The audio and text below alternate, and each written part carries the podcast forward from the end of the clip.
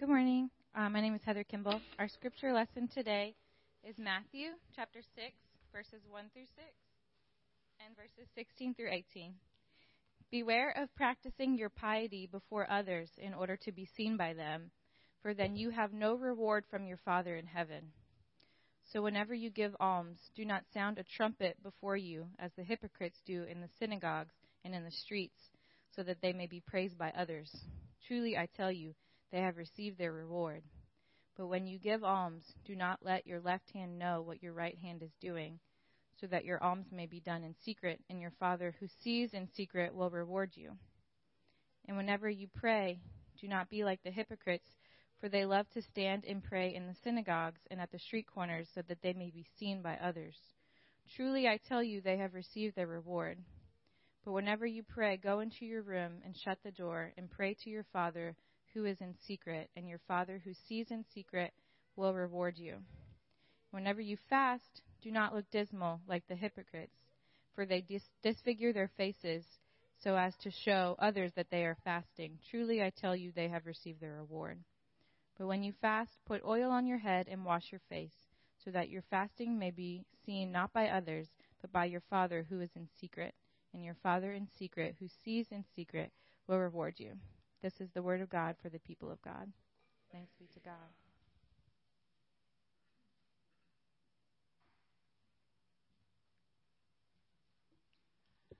Thank you, Heather. We're going to use this one this morning.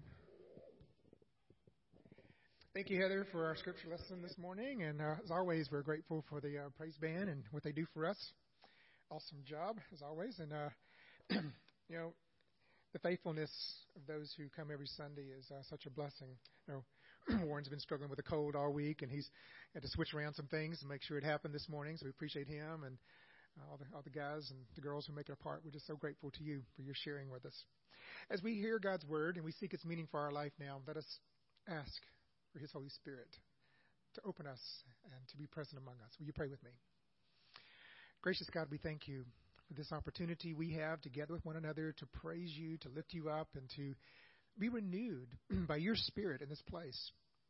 And I ask, oh God, that you would now help us to open our hearts and our minds to hear your word and how it has the power to transform us and to shape us into the people that you created us to be so that we might have life abundantly, the life you created for us. I pray, God, that you would enable me to speak your words in a way that glorifies you and you alone.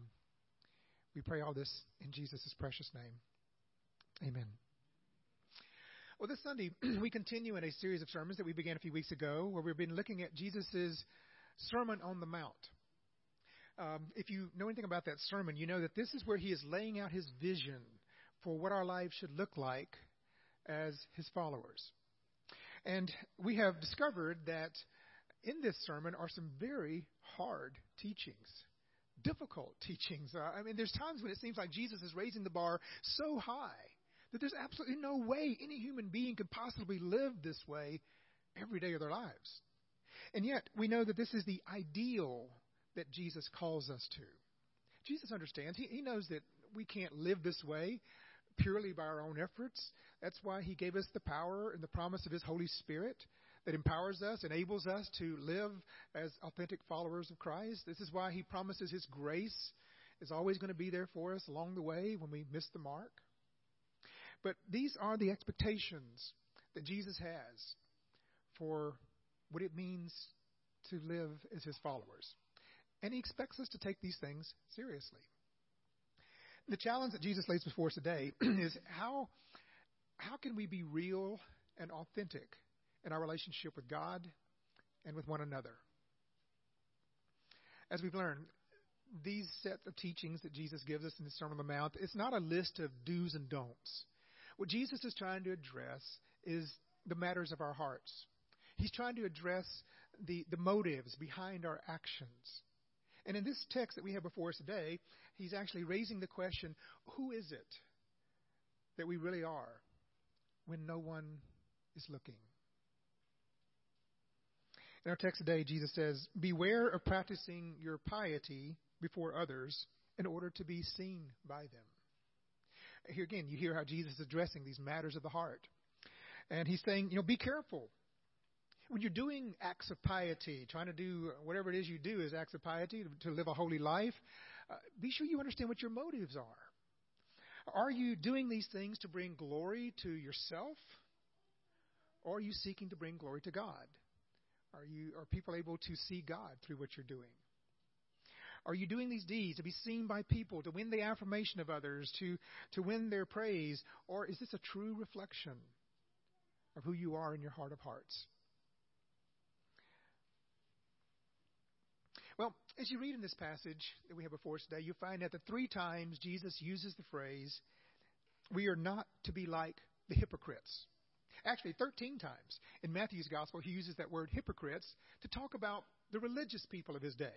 I think it's interesting to note that Jesus' ministry was primarily for the uh, aimed at the non-religious and the non-religious people of his society, but that's not who Jesus talks about when he uses this word hypocrite. When Jesus uses the word hypocrite, he's talking about religious people. So we all need to listen up here to what, what he's addressing is with it. In Jesus' day, that word hypocrite had a very clear meaning. It was a term that was used to describe someone who was an actor on a stage. It was someone who pretended to be somebody that they're really not, but for the purpose of being an actor on a stage. Right? That helps you to understand a little bit of why the uh, the Pharisees and the, the scribes did not like it when Jesus called them this.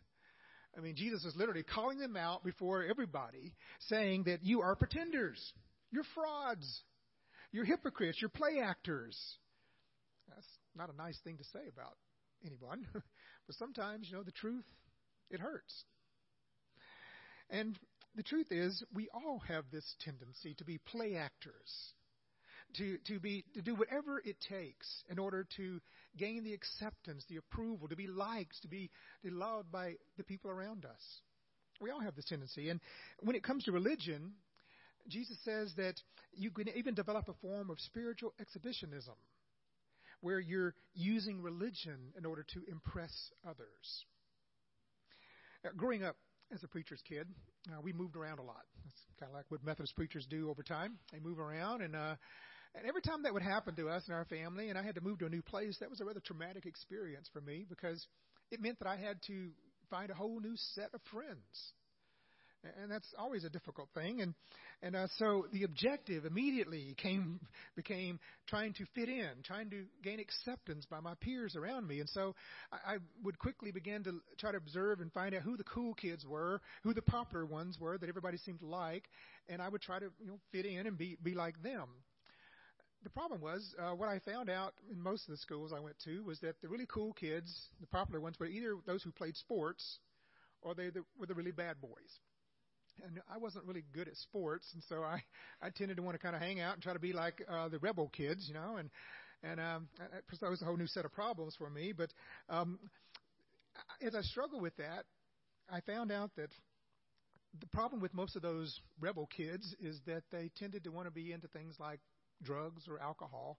And I really didn't want to do drugs or alcohol, but I desperately wanted to fit in and be accepted and I, I don't think this impulse or this desire is any different for us as adults. We don't really grow out of this. We all want people to like us, to accept us, to to uh, notice us, to affirm us.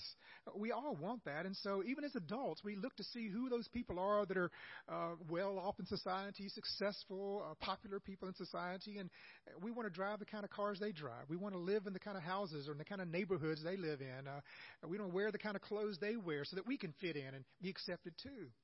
We don't outgrow this as adults. So this is just a part of our human condition. This desire to be affirmed, accepted. And sometimes we're willing to do whatever it takes in order to get that. And I think that's the issue, part of the issue at least, what Jesus is addressing in this passage. Now, what I discovered growing up is that what was cool in the world wasn't necessarily cool and popular and accepted in the church. Uh, for instance, you know, it wasn't cool to cuss in church. And so I had to watch my tongue when I went to church. But when I was hanging out with the bad boys, the bad preacher kid, you know, that's, that's another thing, you know. And and uh, it, it was not cool being a rebel in the church. You could get into I could get into real trouble with the preacher and so I, I tried to avoid that. Um, and you know, doing drugs or alcohol was not cool either. I looked very, didn't look upon that very well either in the church. But I wanted to be accepted. I wanted to fit in uh, with the people of the church. I wanted to be thought well of. And so I was willing to do whatever it took to help people, make people in the church think well of me. And so I did things like you know, I want to make sure I had a really cool Bible. You know, so and, and I studied it in ways that I could, when I got into class in the youth classes and other things like that, I, I could answer questions that none of them could answer. You know, I knew my Bible, and they go, "Ooh, he's, he's he's a real good Christian." You know, he's impressed by that. And in my generation, playing guitar was a really cool thing amongst uh, teenagers. I mean, all the girls huddled around guys who played guitars. That's why I learned how to play guitar. Uh, just be honest, but uh, God redeemed that. I don't know if that's true for you, Bennett, or, or, or those of you, but uh, you know that's that's what motivated me to begin with. But then uh, God redeemed that, and He was able to use that for something for good. But uh, this is how we are, really. This is part of our human condition. On the outside, I was looking good. I was fitting in. Everybody, you know. But on the inside, I was living a double lifestyle. There were points in my life where I really had to question, who am I? Nathaniel Hawthorne once said, No man can wear one face to himself and another to the multitude without finally getting bewildered as to which may be true. That's where I found myself at times growing up. Uh, later on, I even experienced this when it came to, to giving in the church. Uh, when I was sitting out in the pews in my dad's church, when I would attend other churches and go into college, you know, I'd I'd see uh, the offering plate. They'd pass it down like we do, and and I could see what other people were putting in the offering plate as it went by, you know, and and uh, I realized, well, they can also see what I'm putting in the offering plate. And remember, I'm trying to fit in. I want people to think well of me at the church, and so uh, I um, I made sure that every Sunday I had something to put in that offering plate. The problem was at that point in my life, I didn't really have much money. And so I learned how you can wad up a dollar bill in a way that nobody can see what the denomination of it is. and uh, if you wad it up just right, it actually looks like it's more than just a dollar bill. And I see some of you nodding your head. You know what I'm talking about here. Uh, and uh, so that's what I would do. And so I would I'd make it look like it was something it wasn't. And uh, then when I did start to make money uh, and I had the chance to put stuff in the offering plate, I'd I'd take out my ten dollar bill or my twenty dollar bill, and you know I didn't wad it up anymore. I, make sure it laid out flat. I'd kind of put it on top of the plate like that so they could see what I'm doing as they're passing around. They'd like, oh, impressed, you know, what he's doing. I'm kind of embarrassed to tell you that. But um, this, this is the way we are. Uh, I, I know that many of you know exactly what I'm talking about here this morning. and so um, it's just part of our human condition. This is why Jesus is addressing this issue. Be careful about your motives behind your religious piety. Why are you doing? What are you doing? What is the real purpose? What are your motives? In the words of Os Guinness, as Christians, we are performing really for an audience of one. As Christians, it is God that we should seek to be pleasing and the, winning the approval of, not the people around us. We all have this desire to be liked, to fit in, to be accepted, and that's not necessarily a bad thing. I mean, God created us to be in relationship with one another, to be part of communities, and so God placed this desire within us to to be in relationship with one another. It's when that desire becomes the focus of our lives, then everything can be about that. It, everything is about gaining and getting the acceptance of other people. Everything is about fitting in and uh, winning the approval of others. And you do that to the point that your identity as being a, a person of God, who God calls you to be, gets lost. We can literally lose our souls trying to gain the world. Now, how this gets lived out in our faith is that we can sometimes use God in order, it's a way to impress other people. And I think that was the real issue that Jesus was trying to address here with the religious leaders of his day. Here's the thing I, I'm pretty sure that nobody here likes to be used by other people. And I'm doubly sure that God doesn't like to be used by us. But when you do things where it looks like you're doing it for God's glory, but the truth is you're really doing it for your own glory, that's using God. And this can happen in a lot of different ways. Uh, the truth is, I can get up here on a Sunday morning for an hour and try to convince you, and I can do a good job at probably convincing you that I'm a pretty good Christian, that I'm serious about my Christian faith. But the truth is, God isn't really interested in how much I can impress you, uh, how good a Christian I am on a, in an hour on Sunday morning. What God is looking for is what am I like when nobody else is looking on a daily basis? What's really in my heart? That's what God wants to know. So Jesus is warning us here. He's warning us to be cautious about this. Whatever I'm doing here on Sunday morning, is this about pleasing God? Is it really about honoring God and worshiping God? Or is this somehow related to glorifying myself, impressing others? When I pray, when you pray for a blessing at, uh, for meals, or you pray in your Sunday school class, or wherever it is you pray before others, are you more concerned about what other people are thinking about that prayer, the kind of prayer you get, how good your prayer is, and how holy you are? Are you more concerned about that, or are you authentically praying to God, speaking to God? There's so many ways this, this can infiltrate our spiritual lives. So Jesus is challenging us not to use God as a means to an end to not flaunt our uh, righteousness before others, but instead to examine the motives of our hearts. To make sure that we're trying to please that audience of one, that we're trying to glorify God with our lives. Because that's what God is really looking for from us. If you go over to Matthew chapter uh, 23, verse 25, you see that Jesus uses that word, hypocrisy and hypocrite, again. And listen to what he says. He really gets where he lays it out in uh, terms that very clear to us what he's behind, what's behind this. He says, Woe to you, scribes and Pharisees, hypocrites, for you clean the outside of the cup and of the plate, but inside they are full of greed and self indulgence. You blind Pharisee, first clean the inside of the cup, so that the outside also may become clean. Woe to you, scribes and Pharisees, hypocrites, for you are like whitewashed tombs, which on the outside look beautiful, but inside they are full of bones of the dead and all kinds of filth so you also on the outside look righteous to others, but inside you are full of hypocrisy and lawlessness. I want to ask you a question this morning. It's a question that I have to ask of myself all the time. Are your insides matching your outsides? Is the person that you're portraying to the people around you the same person that God sees when He looks into your hearts? Who are you really when no one else is around? This is the question I think that leads us to the subject of spiritual authenticity. Uh, how do we become authentic spiritually in our relationship with God and with one another? Well, I think Jesus gives us some uh, some help in these passages. I think he points to some keys, and I want to lift up four of those this morning. If you want to write those down, you can. But these are four things that I think Scripture instructs us into how we can develop these lives and maintain these, this, a spiritual authenticity about who we are as Christians. The first is to recognize our tendency toward acting. And the first step to overcoming a problem is to recognize that the problem exists. And part of what we have to do is to recognize is that we're all hypocrites here in this place in, in one way or another.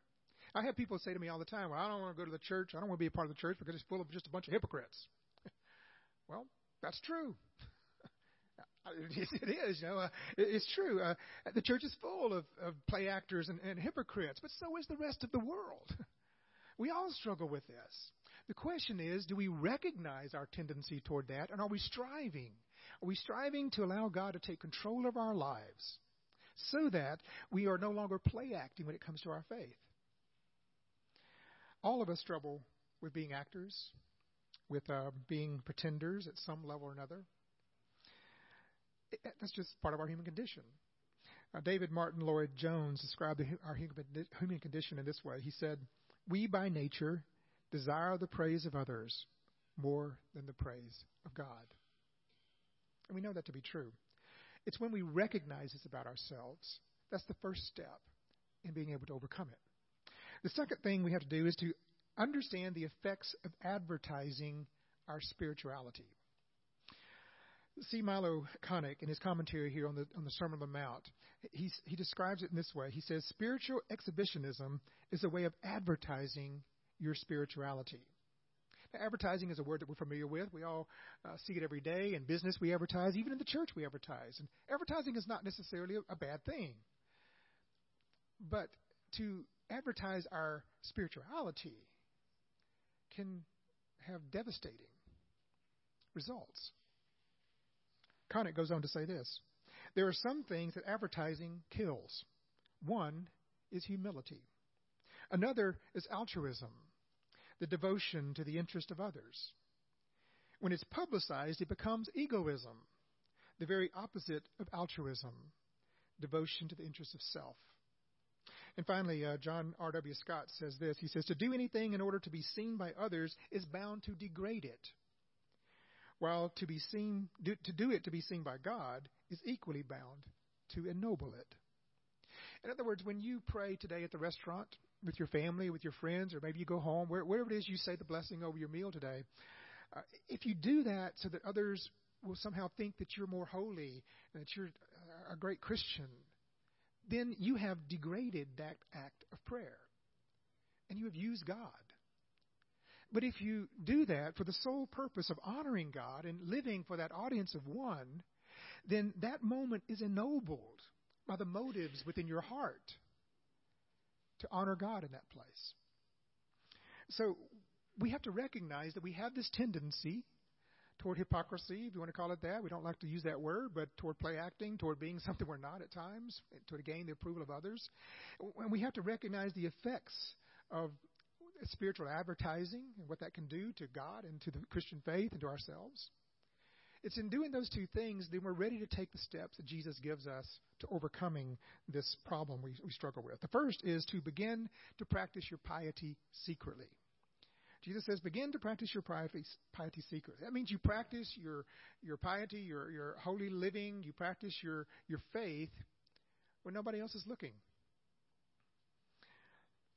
Robert Redford. I love a story that's told about him. He was entering to a hotel one day, and um, this woman who saw him there, she became very excited that it was Robert Redford coming to the hotel, and so she chased after him as he went to the ho- went to the elevator. And he's punching the button for the elevator, and she runs up to him and she says, "Are you the real Robert Redford?" And I, I love his response. He says, "Only when I'm all alone." I think that's part of what Jesus is talking about here and challenging us to do. Do we practice our piety? Do we practice our faith when we're all alone?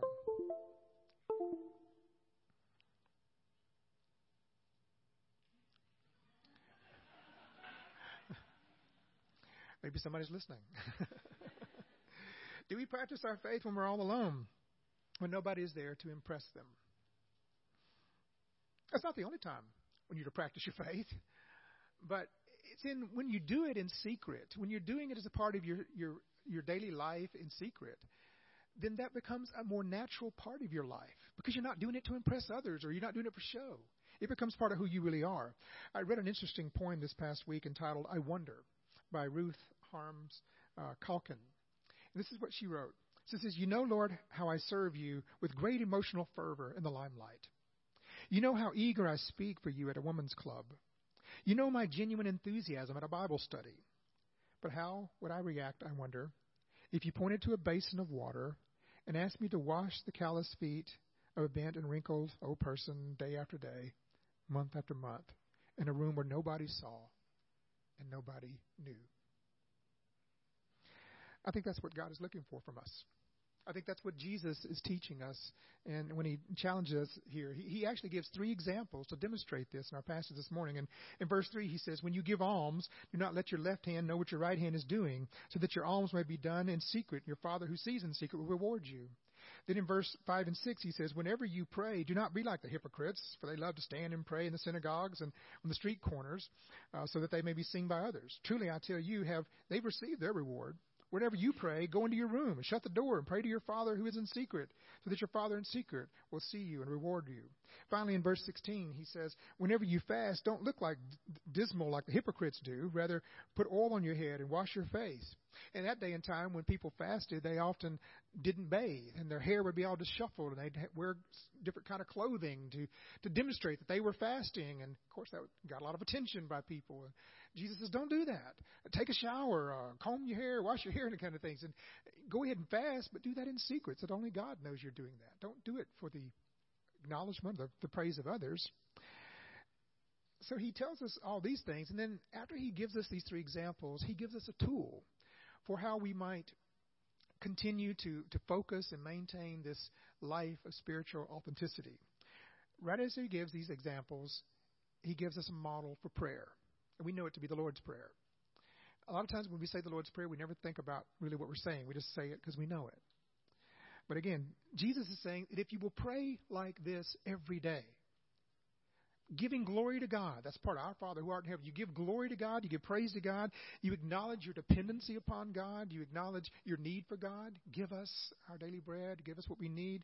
You center yourself on God's will for your life every day. If you pray like that every day and you couple that with practicing your piety in secret, avoiding advertising your spirituality, and recognizing your propensity to be an actor for the sake of approval of others or self glory. If we if we couple all those things together and we try to live in that way, Jesus said, "Here's this, the path to living lives that are spiritually authentic."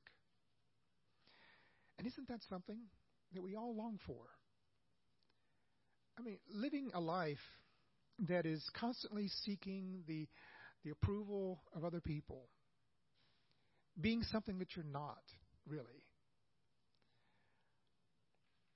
Living a double lifestyle. That's not life. That's hell on earth. Jesus came to set us free from that kind of existence. He came to give us the path towards spiritual authenticity. I just want to end with this word of grace. When, when I look at my own life in spiritual authenticity, I recognize that I'm a I'm a bundle of, of messed up motivated motivations. On one hand, I try to serve God with my life, but on the other hand, there's always something in the back of my mind that's trying to pull me in another direction of where I shouldn't be. Sometimes I truly wonder, who am I?